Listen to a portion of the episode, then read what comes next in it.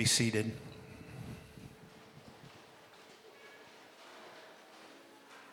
Matthew 27, 32 through 61. And on the way, they met a man named Simon, who was from Cyrene, and they forced him to carry Jesus' cross. They came to the place named Golgotha, which means place of the skull. And there they gave Jesus some wine mixed with a drug to ease the pain. But when Jesus tasted what it was, he refused to drink it. And the soldiers nailed Jesus to a cross and gambled to see who would get his clothes. Then they sat down to guard him. And above his head they put a sign that told why he was nailed there. It read, This is Jesus, the King of the Jews. And the soldiers also nailed two criminals on crosses, one to the right of Jesus and the other to his left. And people who passed by said terrible things about Jesus. They shook their heads and shouted, So you're the one who claimed you could tear down the temple and build it again in three days. If you are God's son, save yourself and come down from that cross. The chief priests, the leaders, and the teachers of the law of Moses also made fun of Jesus. They said, He saved others, but he can't save himself. If he is the king of Israel, he should come down from the cross. Then we will believe him. He trusted God, so let God save him if he wants to. He's even said he was this God's son. The two criminals also said cruel things to Jesus. And at noon, the sky turned dark and stayed that way until three o'clock. Then, about that time, Jesus shouted, Eli, Eli, lama sabachthani, which means, My God, my God, why have you deserted me? Some of the people standing there heard Jesus and said, He's calling for Elijah. And one of them at once ran and grabbed a sponge, and he soaked it in wine, and then put it on a stick and held it up to Jesus. Others said, Wait, let's see if Elijah will come down and save him. Once again, Jesus shouted, and then he died. At once, the curtain in the temple was torn in two from the top to the bottom, and the earth shook and rocks split apart. Graves opened, and many of God's people were raised to life. They left their graves, and after Jesus had risen to life, they went into the holy city, where they were seen by many people. The officers and the soldiers guarding Jesus felt the earthquake and saw everything else that happened. They were frightened and said, This man really was God's son. Now, many women had come with Jesus from Galilee to be, to be a help to him, and they were there, looking on at a distance. Mary Magdalene, Mary, the mother of James and Joseph, and the mother of James and John were some of these women. And that evening, a rich disciple named Joseph from the town of Arimathea went and asked for Jesus' body. And Pilate gave the orders for it to be given to Joseph who took the body and wrapped it in a clean linen cloth. Then Joseph put the body in his own tomb that had been cut into solid rock and had never been used. And he rolled a big stone against the entrance to the tomb and went away. All this time, Mary Magdalene and the other Mary were sitting across from the tomb. Here from Mark. The soldiers took Jesus to Golgotha, which means place of the skull. And there they gave him some wine mixed with a drug to ease the pain, but he refused to drink it. And they nailed Jesus to a cross and gambled to see who would get his clothes. It was about nine o'clock in the morning when they nailed him to the cross. And on it was a sign that told while he was nailed there. It read, This is the King of the Jews. The soldiers also nailed two criminals on crosses, one to his right of Jesus and the other to his left. People who passed by said terrible things about Jesus. They shook their heads and shouted, Ha! So you're the one who claimed you could tear down the temple and build it again in three days. Save yourself and come down from the cross. The chief priest and the teachers of the law of Moses also made fun of Jesus. They said to each other, He saved others, but he cannot save himself. If he is the Messiah, the King of Israel, let him come down from the cross then we will see and believe. The two criminals also said cruel things to Jesus. And about noon, the sky turned dark and stayed that way until around three o'clock. Then, about that time, Jesus shouted, Eloi, Eloi, lema sabachthani, which means, My God, my God, why have you deserted me? Some of the people standing there heard Jesus and said, He is calling for Elijah. And one of them ran and grabbed a sponge. And after he had soaked it in wine, he put it on a stick and he held it up to Jesus. He said, Let's wait and see if Elijah will come down and take him down. Jesus shouted and then died. At once, the curtain in the temple tore in two from the top to the bottom. A Roman army official was standing in front of Jesus. And when the officer saw how Jesus died, he said, This man really was the Son of God. Some women were looking on from a distance. They and many others had come with Jesus to Jerusalem. But even before this, they had been his followers and had helped him while he was in Galilee. Mary Magdalene and Mary, the mother of the younger James and of Joseph, were two of these women. Salome was also one of them. It was now the evening before the Sabbath, and the Jewish people were getting ready for that sacred day. A man named Joseph from Arimathea was brave enough to ask Pilate for the body of Jesus. Joseph was a highly respected member of the Jewish council, and he was also waiting for God's kingdom to come. Pilate was surprised to hear that Jesus was already dead, and he called in the army official to find out if Jesus had been dead for very long. After the official told him, Pilate let Joseph have Jesus' body. And Joseph brought a linen cloth and took the body down from the cross. He had it wrapped in the cloth, and he put it in the tomb that had been cut into solid rock. Then he rolled a big stone against the entrance of the tomb. Mary Magdalene and Mary, the mother of Joseph, were watching and saw where the body was placed. From Luke. The people kept on shouting as loud as they could for Jesus to be put to death. And finally, Pilate gave in. He freed a man who was in jail for rioting and murder because he was the one the crowd wanted to be set free. Then Pilate handed Jesus over to them to do what they wanted to with him. And as Jesus was being led away, some soldiers grabbed a hold of a man named Simon who was from Cyrene. He was coming in from the fields, but they put the cross on him and made him carry it behind Jesus. A large crowd was following Jesus, and in the crowd, a lot of women were crying and weeping for him. Jesus turned to the women and said, Women of Jerusalem, don't cry for me. Cry for yourselves and for your children. Someday people will say, Women who never had children are really fortunate. At that time, everyone will say to the mountains, Fall on us. And they will say to the hills, Hide us. If this can happen when the wood is green, what do you think will happen when it is dry? Two criminals were led out to be put to death with Jesus. And when the soldiers came to the place called the skull, they nailed Jesus to the cross. They also nailed the two criminals to crosses, one on each side of Jesus. Jesus said, Father, forgive these people. They don't know what they are doing. And while the crowd stood there watching Jesus, the soldiers gambled for his clothes. The leaders insulted him by saying, He saved others. Now he should save himself if he really is God's chosen Messiah. And the soldiers made fun of Jesus and brought him some wine.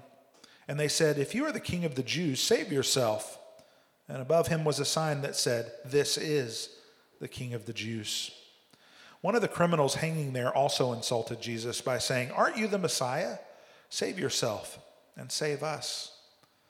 But the other criminal told the first one off, Don't you fear God?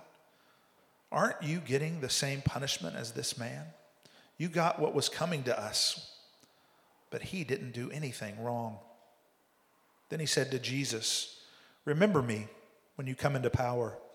And Jesus replied, I promise that today you will be with me in paradise. Around noon, the sky turned dark and stayed that way until the middle of the afternoon. And the sun stopped shining, and the curtain in the temple split down the middle and Jesus shouted, Father, I put myself in your hands. and then he died. When a Roman officer saw what had happened, he praised God and said, Jesus must really have been a good man. And a crowd had gathered to see the terrible sight. Then, after they had seen it, they felt heartbroken and went home. And all of Jesus' close friends and the women who had come with him from Galilee stood at a distance and watched. And there was a man named Joseph who was from Arimathea in Judea. And Joseph was a good and honest man, and he was eager for God's kingdom to come. He was also a member of the council, and he did not agree with what they had decided. Joseph went to Pilate and asked for Jesus' body, and he took the body down from the cross and wrapped it in fine cloth. Then he put it in a tomb that had been cut out of solid rock and had never been used. It was Friday, and the Sabbath was about to begin. The women who had come with Jesus from Galilee followed Joseph and watched how Jesus' body was placed in the tomb. Then they went to prepare some sweet smelling spices for his burial, but on the Sabbath they rested, as the law of Moses commands. Let's now hear from John. It was about noon on the day before Passover, and Pilate said to the crowd, Look at your king. Kill him, kill him, they yelled. Nail him to a cross. So you want me to nail your king to a cross? Pilate asked. The chief priest replied, The emperor is our king. And Pilate handed Jesus over to be nailed to the cross. And Jesus was taken away, and he carried his cross to the place known as the skull. In Aramaic, this place is called Golgotha. And there Jesus was nailed to the cross. And on each side of him, a man was also nailed to the cross. Pilate ordered the charge against Jesus to be written on a board and put over the cross. It read, Jesus of Nazareth, King of the Jews. The words were written in Hebrew, Latin, and Greek. The place where Jesus was taken wasn't far from the city, and many of the people read the charge against him. So the chief priest went to Pilate and said, Why did you write that he is king of the Jews? You should have written, He claimed to be king of the Jews. But Pilate told them, What is written will not be changed. After the soldiers had nailed Jesus to the cross, they divided up his clothes into four parts, one for each of them. But his outer garment was made from a single piece of cloth, and it did not have any seams. The soldiers said to each other, Let's not rip it apart. We will gamble to see who gets it. This happened so scriptures could come true, which say, They divided up my clothes and gambled for my garments. The soldiers then did what they had decided. Jesus' mother stood beside his cross with her sister and Mary, the wife of Clopas. Mary Magdalene was standing there too. And when Jesus saw his mother and his favorite disciple with her, he said to his mother, This man is now your son. And then he said to the disciple, She is now your mother. From then on, that disciple took her into his own home. Jesus knew that he had now finished his work. And in order to make the scriptures come true, he said, I am thirsty and a jar of cheap wine was there. And someone then soaked a sponge with the wine and held it up to Jesus' mouth on the stem of a hyssop plant. And after Jesus drank the wine, he said, Everything is done. And he bowed his head and died. The next day would be both the Sabbath and the Passover. It was a special day for the Jewish people, and they did not want the bodies to stay on the crosses during this day. So they asked Pilate to break the men's legs and take their bodies down. The soldiers first broke the legs of the other two men who were nailed there. But when they came to Jesus, they saw that he was already dead, and they did not break his legs. But one of the soldiers struck his spear into Jesus' side, and blood and water came out. We know this is true because it was told by someone who saw it happen. Now you can have faith too. All this happened so that the scripture would come true, which says, No bone of his body will be broken. And they will see the one in whose side they have struck with a spear. Joseph from Arimathea was one of Jesus' disciples, and he had kept it secret, though, because he was afraid of the Jewish leaders. But now he asked Pilate to let him have Jesus' body. And Pilate gave him permission, and Joseph took it down from the cross. Nicodemus also came with about 30 kilograms of spices made from myrrhs and aloes. This was the same Nicodemus who had visited Jesus one night. The two men wrapped the body in linen cloth, together with the spices, which was how the Jewish people buried their dead. And in the place where Jesus had been nailed to the cross, there was a garden with a tomb that had never been used. And the tomb was nearby, and since it was the time to prepare for the Sabbath, they were in a hurry to put Jesus' body there.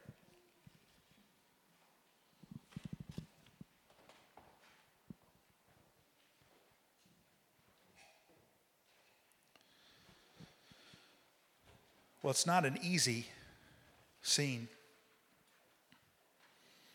Even if you haven't seen Mel Gibson's movie about the Passion of the Christ, it's not an easy scene to think about what actually is going on here the crucifixion, the death of one person, actually three, tortured hung up, heavy breathing, bloody. And so when we hear that with our modern sensibilities, we can hear it and go, no, no, no, no, no. that can't possibly be the way this needed to happen. We hear it and we visualize it and we think that can't possibly be the best way for this problem to find a solution. We go back to Isaiah 53 that we read earlier, and we hear these words that surely he took up our pain and bore our suffering. And yet we considered him punished by God, stricken by him, and afflicted. But he was pierced for our transgression, he was crushed for our iniquities. How harsh.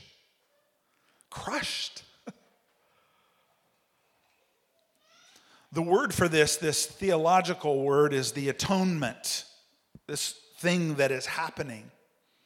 And in the dictionary, atonement means this a satisfaction or reparation for a wrong or an injury, a making of amends. Theologically, it's this it's the doctrine concerning the reconciliation of God and humankind, especially as accomplished through the life and suffering and death of Jesus. There are many ways that we talk about the cross, that throughout Scripture you see different elements that are brought forth, different analogies, different motifs that are talked about. A scapegoat that goes out, Christ being a victor on the field of battle, the one who takes the punishment we deserve. But I think Leanne Van Dyk, who's a theologian, says best. Atonement theories seek to express in limited language the reality of God's decisive act on behalf of a broken world. There was some kind of victory that took place some kind of power shift in the universe, some kind of ransom paid, some kind of healing initiated, some ultimate kind of love displayed, some kind of dramatic rescue effected. Of course, the terrible paradox of the Christian faith is that this rescue, this victory, this healing happened because of a death, a notorious public execution. And sometimes we hear that this is the thing that God did to Jesus. But I don't think that's what God did. So, what is God doing here? The cross is not something that God has done to Jesus. The cross is something that God does as Jesus. It's at this place that we see in this moment that there is sin that is in the world that needs accounted for. There is something that needs to take place to take the brokenness that exists to bring healing and wholeness. There's a punishment that needs to come for the unholiness that reigns, the fracture that is in place. And God does not take Jesus unwillingly and put him on the cross.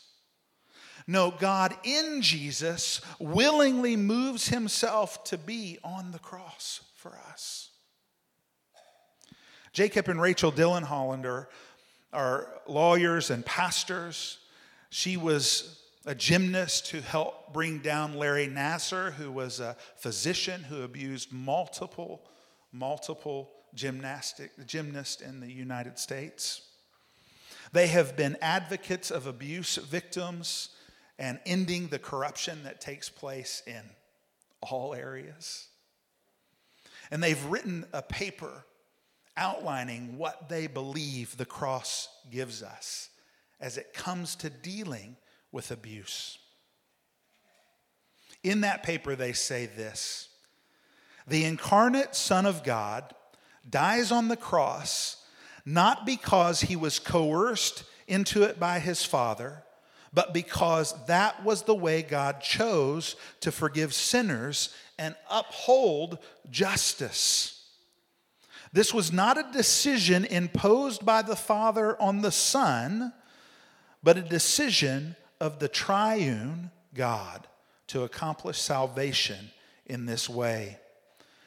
There is no innocent third party inserted or coerced into assuming the guilt of another. The atonement represents God's own action to bring salvation to his people. Today, people push off the violence that is the cross because we see it and we should turn away from it. It represents the brokenness and the sin that leads to death. But they turn away because they assume that Jesus is somehow less than God.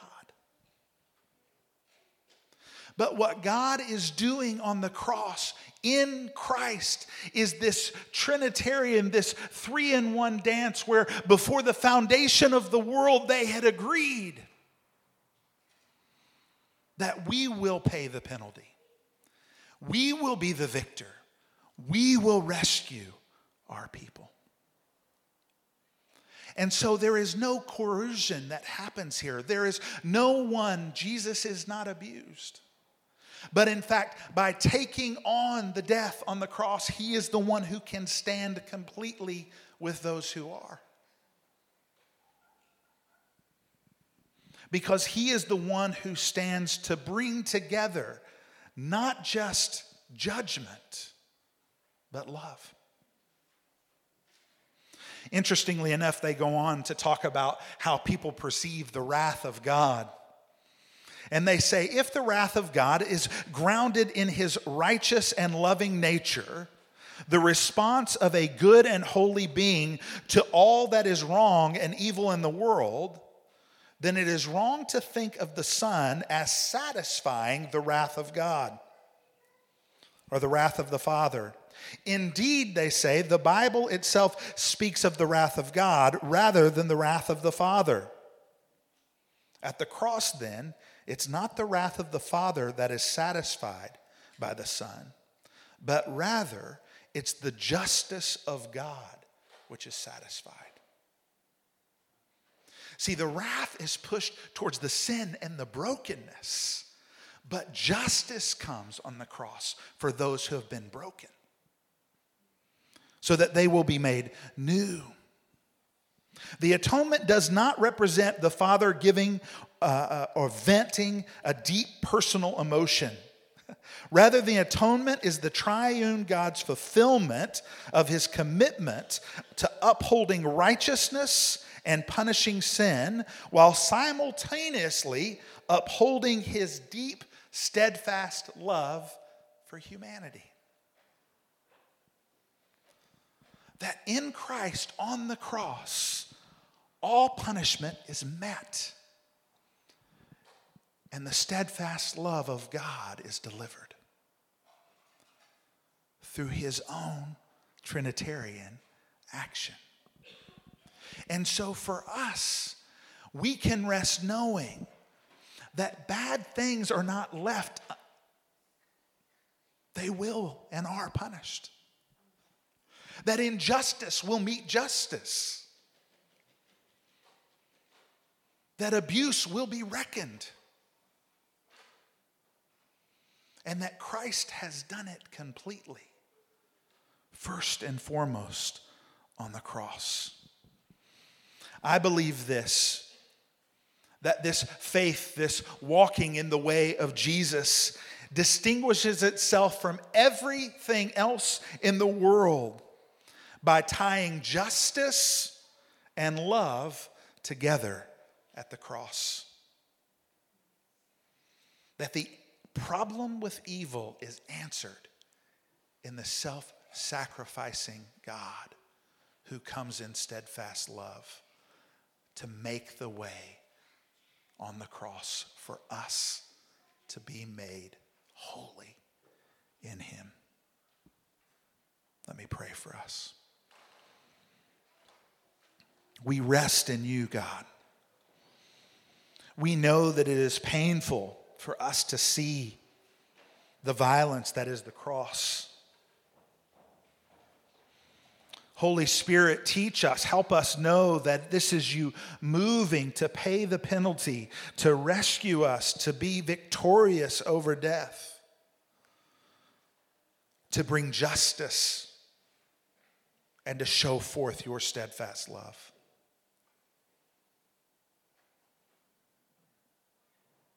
And that in that broken body, we are made whole. If there's anything that's not from you, God, let it burn up. But if it is, let it take root in our hearts today as we walk towards Resurrection Sunday. In Jesus' name we pray. Amen. Let's stand and sing.